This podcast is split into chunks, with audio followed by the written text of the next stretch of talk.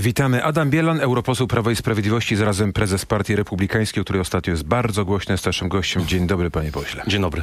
Głośna za sprawą choćby wczorajszej bardzo obszernej publikacji w Onecie. Tam są stenogramy podsłuchów rozmów w NCBJ, one też dotyczą i pana osoby. To wszystko wygląda jak taki trochę gangsterski film. Internauci nawet nazwali, że to jest pajęczyna republikańska. Czy pan może potwierdzić, że to wszystko jest prawdą? Czy mogę powiedzieć, że w kierownictwie NCBR-u nie było żadnej osoby, która była członkiem Partii Republikańskiej. Po drugie, nie wiem nic o nagraniach, rzekomych nagraniach. Takie nagrania byłyby oczywistym przestępstwem związanym z tym, że kto podstępem stara się wpłynąć na decyzje funkcjonariuszy państwa, jest zagrożony karą pozbawienia wolności. Gdybym był w posiadaniu takich nagrań, musiałbym złożyć zawiadomienie o popełnieniu przestępstwa. Kto je dostarczył? Zresztą, wie pan, nikt tych nagrań nigdy nie słyszał, więc ja nie jestem pewny, czy takie nagrania w ogóle istnieją. Natomiast clou problemu, clou tej, jak mówią politycy opozycji, afery w NCBR-ze jest to, że grupa cwaniaków chciała wyciągnąć z NCBR-u na dwa, moim zdaniem, bardzo mocno podejrzane wnioski, grube miliony. Były dyrektor NCBR-u im to uniemożliwił i od blisko 2 miesięcy mamy do czynienia z kampanią oczerniania tej osoby, która uniemożliwia mocny przekręt. A kto to uniemożliwia? No, były dyrektor NCBR-u, który zarządził audyt wewnętrzny, to jeszcze przed publikacjami medialnymi, zwolnił osoby, które były odpowiedzialne za przepuszczenie tego największego wniosku, który w ewidentny sposób nie spełniał wymogów regulaminowych, bo wówczas limit na te wnioski w tak zwanej szybkiej ścieżce wynosił 20 milionów euro, czyli z grubsza 90 kilka milionów złotych, natomiast wniosek został złożony na 123 miliony no właśnie, złotych to bardzo i, nie dużo. Miał, tam jest, i nie miał prawa przejść. Tam jest dużo nazwisk. Tak. Pan mówi, że to nie są pana ludzie. Okej, ale są powiązani z panem. Oni nawet często mówią o panu. Tam w tych scenogramach jest pana nazwisko, jest nazwisko pana Żalka. To są osoby, które nawet jeśli nie są członkami Partii Republikańskiej, to są w jakiś sposób zależne od pana. Pan miał na przykład wpływać na konkurs, żeby wygrał dyrektor, chociaż był tylko pełnodyrektora, a nie miał kompetencji. Panie redaktorze, nie miałem żadnego wpływu na konkurs. Ten konkurs się odbywał zresztą po fakcie tych rozmów, bo miał miejsce na początku lutego. Wcześniej dyrektor pełnił funkcję poprzez powierzenie mu obowiązków i w oczywisty sposób musiał spełniać wszystkie wymogi formalne, bo inaczej Ministerstwo Funduszy nie powierzyło mu. Ze stenogramu wynika zupełnie coś innego. Co więcej, ci ludzie tam podsłuchani, oni wiedzieli, że są podsłuchiwani, bo też tam we fragmencie to jest. Oni obwiniają pana o wszystko. Krzysztof Benarek pyta, kim jest sponsor Karol Kuch? Udziela odpowiedzi, to Adam Bielan. Panie redaktorze, czyli to pan miał stać za tym wszystkim. Panie redaktorze, Krzysztof Benarek to jest ta osoba, która w tej pajęczynie zaprezentowanej przez pana Szczerbę i pana Jańskiego w mojej opinii bardzo słusznie jest w centrum tego, można powiedzieć, układu, czyli jest osobą powiązaną z oboma tymi bardzo podejrzanymi projektami, 2 największymi projektami w szybkiej ścieżce. Może pan powiedzieć naszym słuchaczom, że jest pan niewinny w tej sprawie? W oczywisty sposób, panie redaktorze, dyrekcja NCBR-u zrobiła wszystko, żeby pieniądze dla tych 2 podejrzanych wniosków nie wypłynęły. Od kilku tygodni ludzie, którzy zastopowali te wnioski, muszą się tłumaczyć i jest to, myślę, działalność kluczowej firmy dla zrozumienia tego, co się działo w NCBR-ze, firmy Five Rent, zwanej w branży rzeźnikami z Nowogrodzkiej. Przecież nie chodzi o słynną nowogrodzką siedzibę Prawa i Sprawiedliwości, tylko siedzibę tej firmy panów Przemysława Wiplera i Michała Krzymowskiego, znanych z jednej strony z czarnego PR-u, z drugiej strony z lobbingu, wszędzie tam, gdzie są ważne decyzje. Że ktoś pana próbuje w to wrobić, tak? Myślę, że ktoś próbuje mnie zaatakować, ale przede wszystkim chce zaatakować osoby, które powstrzymały wypływ tych pieniędzy. Komu na tym zależy? Powiedziałem panu o panu Przemysławie Wiplerze i Michale Krzymowskim. Oni tego nie robią za darmo. Słucham? To są poważne zarzuty. Oni nie robią tego za darmo jako agencja, tak? No nie robią tego dla siebie, tylko dla kogoś. Oni mają bardzo bogate portfolio, bo z jednej strony uczestniczą w tak zwanych wojnach tytoniowych po stronie jednego z koncernów tytoniowego, z drugiej strony byli bardzo aktywni w blokowaniu ustawy o notariacie. Ich klientem jest poważna firma działająca na rynku pocztowym. Natomiast w tej sprawie myślę, że łączą wszystkie kropki, znaczy są połączeni ze wszystkimi aktorami, którzy się wyświetlają w tej aferze i od kilku tygodni poprzez znajomych dziennikarzy rozpowszechniają w dużej mierze fałszywe informacje, które mają, czyli chce pan powiedzieć, moim zdaniem, skłonić Ministerstwo Funduszy do przepchnięcia tych środków dla tych 2 podejrzanych. Chce pan powiedzieć, że nie było akcji Czarny Węgiel? Nie wiem, co to jest. Wie pan, węgiel jest czarny co do zasady. To jest akcja polegająca na tym, że mieliście ściągać pieniądze, które byłyby taką poduszką na wypadek przegranych wyborów, żeby Partia Republikańska w sytuacji tej kryzysowej przetrwała przez 4 lata. To jest absurd. Nie wiem, jak partia, która jest w opozycji, może ściągać pieniądze ze spółek Skarbu Państwa. To jest absurd. To są ludzi, którzy tam jeszcze mieliby zostać pozwani po wyborach. To są materiały, które wyszły ze strony pana Krzysztofa Benarka, o którym nawet politycy opozycji twierdzą, że jest kluczowym aktorem w tej sprawie, bo w tej pajęczynie, o której mówię, która była zaprezentowana 2 tygodnie temu przez posłów Szczerba i Jańskiego, pan Bednarek był kluczową osobą. Tylko że pan Bednarek jest człowiekiem też pana Żalka, a pan Żalek jest pana też człowiekiem z Partii Republikańskiej. Panie Chociaż już nie jest... Nie znam i nigdy nie rozmawiałem z panem Bednarkiem. Od początku miałem na jego temat bardzo negatywne zdanie, które w ostatnich tygodniach tylko się potwierdziło. To skąd się tam wziął? To jest pytanie do pana Żalka, skąd zna pana Bednarka. Ja tej wiedzy nie mam. Natomiast wiem, że jest powiązany z oboma podmiotami, które miały otrzymać środki. Jeden podmiot sprzedał tuż przed tym wnioskodawców, tuż przed tym, jak oni złożyli wniosek, a z drugim podmiotem jest powiązany poprzez wspólniczkę, jego własną wspólniczkę, która jest siostrą tego 26-letniego barmana z Gdańska. Jawi się to wszystko jako jedna wielka ośmiornica. Pan nie zna pana Bednarka, ale pan wie, że to był niewłaściwy człowiek. To skąd pan ma taką wiedzę? Nie znam osobiście pana Bednarka, natomiast wystarczy zajrzeć do Krajowego Rejestru Sądowego, żeby zobaczyć, z kim on jest powiązany. On ma do dzisiaj wspólne biznesy z byłym wiceministrem obrony narodowej zarządów Platformy Obywatelskiej Marcinem Idzikiem. To jest człowiek, który sprzedał spółkę, która wnioskowała w programie Szybka Ścieżka. Pana Kucha pan zna? Tak, znam Karola Kucha. I miał go pan przepychać na stanowisko szefa NCBR-u, mimo że nie miał takich kompetencji. Panie doktorze, ja nie miałem żadnych kompetencji, żeby kogokolwiek przepchnąć na stanowisko szefa NCBR-u, ponieważ szefa NCBR-u, pełniącego obowiązki dyrektora NCBR-u, powołuje Minister Funduszy i Rozwoju Regionalnego, a ja nim nie jestem. Panie pośle, skąd w ogóle takie informacje się wzięły? Skąd te podsłuchy teraz wyszły? Kto je dostarczył do prokuratury? Ja nie wiem, czy takie podsłuchy istnieją. Wiem, że od kilku tygodni pan Wipler i pan Krzymowski rozpowszechniają takie informacje po mediach, natomiast to nie są ani taśmy, ani stenogramy z tych taśm i myślę, że ich działania zmierzają do tego... Onet pisze, że to są stenogramy, które dostarczył do prokuratury sam Jacek Żalek. Ale Jacek Żalek wydał w tej sprawie oświadczenie przedwczoraj, podając się do dymisji z funkcji wiceministra funduszy i w tym oświadczeniu pisał również, że w żaden sposób nie atakował Partii Republikańskiej. Trzeba pytać pana ministra Żalka, ja nie jestem jego rzecznikiem. Ufa pan jemu dzisiaj? Ja czekam na wyjaśnienie tej sprawy. Toczy się w tej sprawie śledztwo. Co ważne, to śledztwo toczy się z zawiadomienia byłego dyrektora NCBR. To ze względu na jego zawiadomienie w tej sprawie prokuratora przesłuchuje świadków. Pan minister był już przesłuchiwany kilka razy, więc do czasu zakończenia tego śledztwa oraz wewnętrznego audytu w Ministerstwie Funduszy ja się wstrzymam z tą oceną. Panie pośle... Czy dymisja pana Żalka to nie jest rzucenie z sań kozła ofiarnego? Czy tak naprawdę za tym wszystkim, tak jak czytam z tych stenogramów, stoi taka osoba jak pan? Czy to nie pan powinien podać się do dymisji? Ale z jakiej funkcji, panie redaktorze, miałbym się podać? Ponieważ ja nie sprawowałem nadzoru nad NCBR-em. Po prostu uderzyć się w piersi, być może powiedzieć, że w polityce pana czas się skończył. Ja zrobiłem w tej sprawie absolutnie wszystko, żeby ani złotówka publicznych pieniędzy nie trafiła do tych 2 podejrzanych firm.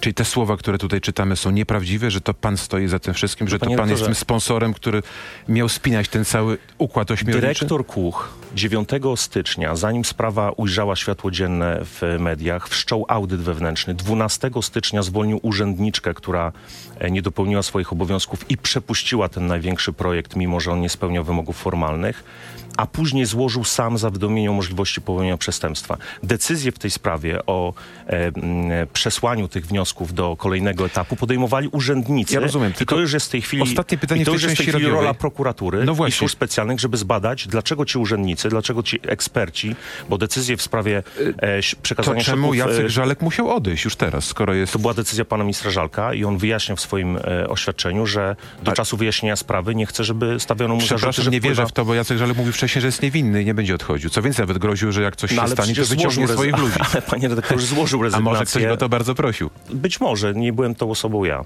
Jarosław Kaczyński? Ja z nim rozmawiałem. O to trzeba pytać pana Jarosława Kaczyńskiego bądź Jacka Żalka. Nie jest to łatwe. Rzeczpospolite podaje, że to Jarosław Kaczyński wymusił taką decyzję. No, trudno mi to komentować. Ja nie byłem świadkiem takiej rozmowy. Adam Bielan jest naszym gościem. Rozmowa bardzo ciekawa, bo dotycząca bardzo interesującej sprawy. Dalsza część w internecie na rmf24.pl i w radiu internetowym. Czekamy. Do zobaczenia. Panie pośle, jeśli NIK, bo NIK też się tą sprawą zajmuje, potwierdzi to wszystko, o czym tutaj czytamy, o czym mówimy, to co wtedy? no to będą musiały być wyciągnięte konsekwencje wobec osób, które próbowały te wnioski przepchnąć przez NCBR. No tak, ale wrócę jeszcze do tego czarnego węgla, do tej czarnej wieży, gdzie mieliście tam knuć. Nie wiem, na ile był ten pana udział. Proszę nie używać słowa mieliście, ponieważ ja w żadnym takim spotkaniu nie uczestniczyłem. No nie to, wiem w ogóle, to ci ludzie, o których mówimy, tak? Tak. Dogadywanie się z ludźmi, którzy w spółkach Skarbu po wyborach mieliby przetrwać ewentualną zmianę władzy i to oni by mieli wam gwarantować zabezpieczenie środków dla Partii Republikańskiej, której pan jest prezesem. To jest magiel.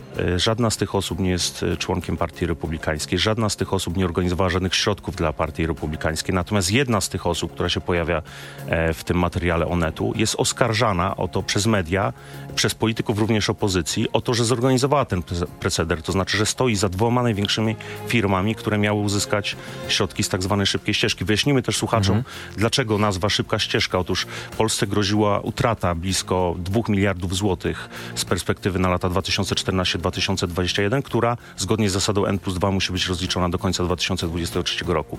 I stąd pomysł Ministerstwa Funduszy oraz NCBR-u, żeby zorganizować bardzo szybki projekt dla kilkudziesięciu podmiotów z Polski, które będą w stanie rozliczyć te projekty do października tego roku. To było bardzo duże wyzwanie, stąd ten projekt, tam były bardzo szybkie terminy i stąd również nazwa szybka ścieżka. Natomiast w momencie, kiedy okazało się, że największy projekt nie spełnia wymogów regulaminowych, że jest złożony na kwotę znacznie przekraczającą, o blisko 25 milionów złotych przekraczającą limit, no, dyrektor NCBR-u miał obowiązek wszcząć wewnętrzne postępowanie. Później zwolnił osobę, która była za to odpowiedzialna, a później złożył zawiadomienie o popełnieniu przestępstwa, więc wróćmy do meritum. W tej sprawie zachował się absolutnie tak, jak należało. Bo pan mówi, że nie ma żadnej wiedzy o podsłuchach, a Paweł Kuch stwierdza, że Grzegorz Puda, czy minister, ma dostęp do jakich podsłuchów, które by u nas były i ale czy tam nadal są. Tak więc miał takie prawdziwe informacje. Paweł Kuch podejrzewa, że podsłuchy są zarówno w telefonach, jak i w salkach NCBR. Trudno mi komentować wrzutki pana Wiplera i pana Krzymowskiego. Ja żadnych taśm nie słyszałem. Kuch mówi. Ja rozumiem, ale no, na jakiej podstawie pan twierdzi, że Paweł Kuch coś takiego mówi? Na podstawie tego, że przeczytałem o tym w Onecie. Ale ja panu mówię, że to jest materiał, którym pan Wipler i pan Krzymowski latał po mieście i starał się wrzucić do zaprzyjaźnionych z nimi dziennikarzy już od wielu tygodni. Żadnych tego rodzaju taśm nie słyszałem. Jeżeli pan ma jakieś pytania do wypowiedzi, rzekomych wypowiedzi Pawła Kucha, proszę jego zaprosić. Niech o to komentuje. Ja świadkiem żadnego takiego spotkania nie byłem. Powiem panu więcej. Nigdy nie byłem w siedzibie NCBR-u. Poseł Joński, który też o tym wszystkim mówił i ujawnił ten cały schemat działania tej pajęczyny, uważa, że powinien pojawić się tam prokurator, który powinien zarzucać nie tylko tym osobom, nazwę to niekoniecznie partyjnym, tak, ale także właśnie politykom, którzy stworzyli, jak to ujął ten cały system poseł Joński, powiązań. To jest wilcze prawo polityków opozycji, wypina pierś do orderu, natomiast pan poseł Joński pojawił się w NCBR na początku lutego. Tymczasem audyt wewnętrzny został wszczęty przez dyrektora NCBR-u 9 stycznia. 12 stycznia zwolniono kluczową urzędniczkę, która odpowiadała za to, że ten projekt, który nie spełniał wymogów regulaminowych, przyszedł do kolejnego etapu, a na początku lutego sam dyrektor NCBR-u złożył zawiadomienie o możliwości popełnienia przestępstwa i z jego zawiadomienia to postępowanie prokuratorskie się jeszcze toczy. Panie pośle, może wypłynąć i kto może dostarczyć ciekawych, nowych taśm? Panie redaktorze, nie wiem, co mogą zrobić ludzie, którzy są wściekli z tego powodu, że te wnioski nie przeszły, ale to jest pytanie do nich. Ja wiem jedno, że jeżeli liczą na to, że Ministerstwo Funduszy bądź NCBR ugnie się i ta szybka ścieżka zostanie zrealizowana w zaplanowany przez nich sposób, to się przeliczą. Bo pan ładnie zrzuca winę na jakąś agencję PR-ową, a tak naprawdę sprawa dotyczy ludzi związanych z Partią Republikańską. Ale panie rektorze, ja panu jeszcze raz powtarzam. Dyrektor NCBR-u zablokował wypływ pieniędzy na te dwa podejrzane projekty. Więc proszę sobie odpowiedzieć na pytanie, czy on w tej sprawie jest pozytywnym bohaterem, czy negatywnym.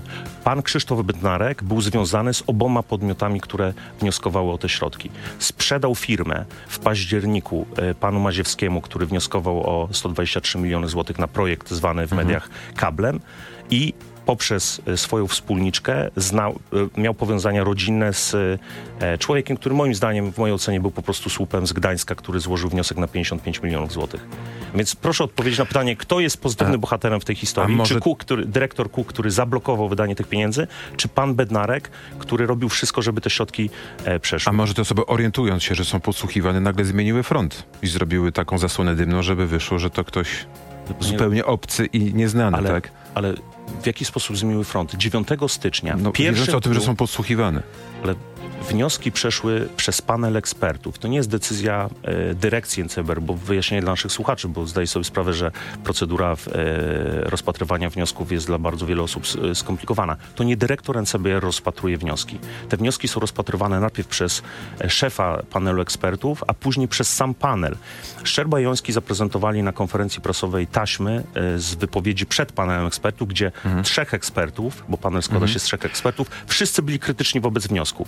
Natomiast nie pokazali głosowania na tym panelu. Dziwnym trafem podczas głosowania na tym panelu dwóch ekspertów zewnętrznych głosuje za przepchnięciem tego projektu, a ekspert NCBR-u głosuje przeciwko. To jest do zbadania przez prokuraturę, czy ci eksperci byli ustawieni, żeby być w tym panelu i dlaczego mimo wyrażania krytycznych opinii przed panelem... Jest pan gotów stanąć przed prokuratorem? Oczywiście, że tak. No to jest, ale panie rektorze, to jest postępowanie z wniosku samego dyrektora NCBR-u. Panie pośle, był pan wczoraj na spotkaniu na Nowogrodzkiej? Widział się pan z Jarosławem Kaczyńskim? Nie, wczoraj byłem w Brukseli. I nie widział się, nie słyszał, nie rozmawiał? Wczoraj nie rozmawiałem z prezesem Kaczyńskim. Pytam o to dlatego, że chcę wiedzieć, czy Jarosław Kaczyński ma do pana po tym wszystkim zaufanie. Czy dostał pan już czerwoną kartę? Posłowie Partii Republikańskiej rozmawiali w tym tygodniu, byliśmy na spotkaniu, na bardzo długim spotkaniu z Jarosławem Kaczyńskim. I co wam powiedział? Rozmawialiśmy również o tej sprawie i prezes wyraził swoje zdanie, które wyraża też publicznie rzecznik Prawa i Sprawiedliwości, że w tej sprawie... Ja nie jestem upoważniony, żeby mówić, co mówił Jarosław Kaczyński. Wydaje mi się, że lepiej byłoby, gdyby pan pytał bezpośrednio. No nie jest to takie łatwe, żeby zaprosić prezesa, chociaż staramy się od wielu miesięcy. Natomiast zna działalność zarówno dyrekcji NCBR-u, zmierzającą do tego, żeby zablokować wypływ tych środków. No i jak rozumiem, to pan przedstawiał tutaj doniesienia medialne, spotkał się z Jackiem Żalkiem i przekazał swoją decyzję. Natomiast ja w takim spotkaniu prezesa Kaczyńskiego z Jackiem Żalkiem nie brałem udziału. Czy Zjednoczona Prawica w tej konstelacji, o której wcześniej mówiliśmy, jeszcze istnieje, czy nie? Bo Jacek Żalek sam mówił, że jeśli będzie musiał odejść, to wtedy wyciąga swoich ludzi i ta większość krucha w Sejmie przestaje istnieć. Co więcej, przez jego żonę... Gdzie tak mówił pan Jacek Żalek? Jeśli dobrze pamiętam, gdzieś chyba pisał na Twitterze albo... Ale znowu pan komentuje wrzutki Wiplera i Krzymowskiego. Jacek Żalek niczego takiego publicznie nie mówił, bo od kilku tygodni milczy. Podejrzewam, że milczy dlatego, że był przysłuchiwany przez prokuratora i nie chce ujawniać informacji, które mogą mieć duże znaczenie dla toczącego się śledztwa. Zapewniam pana, że żaden poseł Partii Republikańskiej nie zamierzał ogłosić klubu Prawa i Sprawiedliwości. O tym też rozmawialiśmy z prezesem Kaczyńskim. Ruszacie w trasę, mówi Zjednoczona Prawica. Co będzie? I macie też pytać Polaków, co sądzą na podstawie tych opinii, napisać nowy program na wybory. A co będzie, jeśli Polacy będą pytali właśnie o takie rzeczy? Jeśli będą pytali o coś, co media nazwały Villa Plus i te inne rzeczy, o których w mediach jest bardzo dużo. Będziemy szczerze o nich rozmawiać. W sprawie NCBR-u mamy do czynienia z sytuacją, w której ani złotówka nie została wydana na podejrzane projekty. W sprawie afery śmieciowej w Warszawie, gigantycznej afery śmieciowej, mamy sytuację, w której poważne osoby, które pełniły bardzo ważne funkcje rządowe w rządzie Donalda Tuska, dzisiaj pełnią bardzo ważne funkcje w mieście stołecznym Warszawa, są oskarżane o gigantyczną korupcję. No, ale dwie osoby są w areszcie, więc tam coś się dzieje. Więc tu jest znacząca różnica. Natomiast oczywiście dyskusje będą przede wszystkim toczone w sprawie programu. Każda partia po 7 czy prawie 8 latach rządzenia. Nie, to jest oczywiste, tylko pytam, co będzie, jak ludzie będą pytali o takie bardzo trudne sprawy, które są na granicy w ogóle przyzwoitości. Panie redaktorze, będziemy odpowiadać, tak jak ja jestem u pana w studiu i odpowiadam na wszystkie pańskie pytania. A to nie jest dowód, że trochę już widać, że boicie się przegranych wyborów? No właśnie mówię o tej poduszce, ten czarny węgiel, czy ta Villa Plus. Panie redaktorze, NCBR to jest organizacja, w której dyrektora, który pełnił tę funkcję przez 5 lat zarządów Platformy Obywatelskiej, wyprowadziło CBA i postawiło mu zarzuty korupcyjne. To jest organizacja, w której kilka lat temu Jarosław Gowin, nadzorując tę organizację, dopuścił do sytuacji, w której NCBR przekazał 10 milionów złotych wiceprezesowi jego partii, Robertowi Janackiemu, na projekt de facto kryptowalut. W tej sprawie jest zawiadomienie o popełnieniu przestępstwa przez byłego dyrektora NCBR oraz decyzja o Jacek Żalek był członkiem porozumienia. O zwrocie. Ja też byłem i mogę panu powiedzieć, że bardzo mocno się w tej sprawie z Gowinem konfrontowaliśmy i to był początek bardzo mocnego sporu z Gowinem w tej sprawie. Więc NCBR to jest organizacja, w której bardzo wiele złego działo się na przestrzeni ostatnich lat. My tych rzeczy nie ukrywamy pod dywan. w tej sprawie z zawiadomienia samego dyrektora NCBR toczy się postępowanie w prokuraturze, więc nie wiem, co jeszcze moglibyśmy zrobić. Żadne środki nie wypłynęły. Decyzja o tym, że zablokowano te środki, zapadła na początku stycznia, zanim media zaczęły zadawać jakiekolwiek pytania, zanim ukazała się jakakolwiek publikacja. Pierwsza w tej sprawie była stacja radiowa, która jest chyba konkurentem dla RFM, więc tak, nie wymienię jej nazwy, ale zanim ta informacja ujrzała światło dzienne, dyrekcja NCBR-u wstrzymała wypłatę jakichkolwiek środków. Komentatorzy w internecie mówią, że z nieba wam spadła sprawa tego filmu o papieżu, bo teraz ta sprawa z papieżem będzie przykrywała tego typu. Myślę, że to jest bardzo niesprawiedliwa opinia, dlatego że ta sprawa bardzo mocno podzieli polskie społeczeństwo. Myślę, że nie na pół, natomiast na pewno będzie przedmiotem bardzo mocnych sporów politycznych, rodzinnych. I to jest ostatnia rzecz, której dzisiaj potrzebujemy zarówno w roku wyborczym, ale jak i w sytuacji, w Prawo i Sprawiedliwości. Jesteśmy krajem frontowym. Nie wiem, czy się, moim zdaniem, zaszkodzi Polsce. Nie wiem, czy się przysłuży Prawo i Sprawiedliwości. Nie sądzę, żeby cokolwiek, co szkodziło Polsce, służyło nam. Natomiast i tak w naszym mocno podzielonym, rozemocjonowanym społeczeństwie ktoś postanowił wyrzucić granat, który spowoduje bardzo duże szkody. Więc wydaje mi się, że te publikacje są, tworzą osoby zupełnie bez wyobraźni. Czy można było to społeczeństwo, które i tak jest podzielone od wielu lat, jeszcze bardziej podzielić? Może to już jest... Wydaje mi się, że zawsze można... się nie zatrzyma. Wydaje mi się, że zawsze można podzielić. Ja pamiętam atmosferę notabene po śmierci Ojca Świętego wiosną 2005 roku, kiedy wydawało się, że ta śmierć i żałoba po śmierci papieża nas wszystkich zjednoczy. I pamiętam, że jak szybko ta żałoba prysła, jak szybko wróciliśmy do naszych sporów politycznych, więc... No, dziś to się wydaje wręcz nieprawdopodobne. Panie pośle, ta uchwała sejmowa była potrzebna w sprawie obrony dobrego imienia papieża? Może papież nie potrzebuje takich politycznych deklaracji, obroni się sam.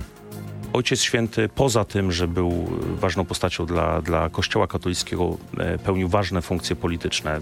Z całą pewnością był Polakiem, któremu najbardziej zawdzięczamy wolność, bo pełnił najważniejsze funkcje, również dyplomatyczne. Tego wiele osób nie kwestionuje, tych, którzy podważają właśnie wiarygodność Jana Pawła II czy Karola Wojtyły jako wtedy metropolity krakowskiego. Był również aktywny polityczny, pan doskonale wie, bo opublikował pan też książkę na temat jego przemówienia w Sejmie w 99 roku. Gdzie pan jest też jednym z tych, którzy to wspominają. Owszem, i więc trudno było, żeby parlament tą sprawą się nie zajął w momencie, kiedy ktoś próbuje rozpętać tak duże emocje. A czy to nie doprowadzi do dechrystianizacji Polski? Pan pamięta, kiedyś była taka partia ZHN, mówiło się, że najprostsza droga, to chyba Jarosław Kaczyński powiedział, do dechrystianizacji Polski wiedzie przez ZHN. Może tym razem jest podobnie. Taka deklaracja sprawi, że ludzie będą mieli blokadę. Nie sądzę. Myślę, że prawda się obroni. Jest duża część Polaków, która ma bardzo mocno antyklerykalne poglądy i oczywiście to jest woda na młyn ich niechęci wobec Kościoła katolickiego, ale myślę, że bardzo duża część osób, nawet niewierzących, docenia zasługi Jana Pawła II dla odzyskania przez Polskę wolności. Mam nadzieję, że będą w tej dyskusji mocno stonowani. Minutę mamy do końca. Panie pośle, zapytam jeszcze o kampanię wyborczą, bo pan zawsze był tym tak zwanym spin-doktorem. Czy w tym roku też pan rusza w trasę i będzie w jakiś sposób odpowiadał za kształt kampanii? Jestem szefem partii koalicyjnej, więc w oczywisty sposób będę uczestniczył w tej kampanii, ale nie pełnię żadnych funkcji w sztabie. Nie mam na to czasu, możliwości. Z całą pewnością to będzie kampania niezwykle emocjonująca. Rozmawialiśmy przed wejściem na antenę, że mamy marzec, a już te emocje są sięgają zenitu.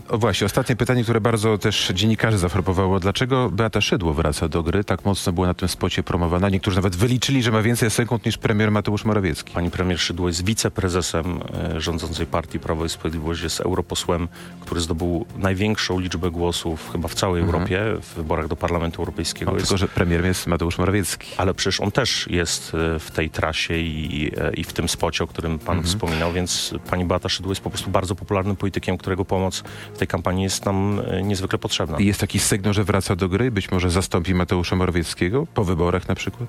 Ale nie możemy każde pojawienie się pani premier Szydło na scenie, a przecież pojawia się regularnie przy każdej kampanii. Sam pamiętam, bo byłem rzecznikiem kampanii reelekcyjnej pana prezydenta Andrzeja Dudy i Beata Szydło było szefem, współszefem kampanii razem z Joachimem Brudzińskim. No, nie można każdego pojawienia się pani premier Szydło komentować przez pryzmat chęci przez nią zastąpienia pana premiera Morawieckiego. Zresztą pani premier się wielokrotnie na ten temat wypowiadała, że pełni funkcję posła do Parlamentu Europejskiego, stara się wypełniać tę funkcję jak najlepiej. No dobrze, zobaczymy, jak to będzie wyglądało. Na razie bardzo dziękuję, że pan przyszedł do studia i spotkał się z naszymi słuchaczami. Adam Bielan, europoseł Prawa i Sprawiedliwości, prezes Partii Republikańskiej. Dziękuję bardzo.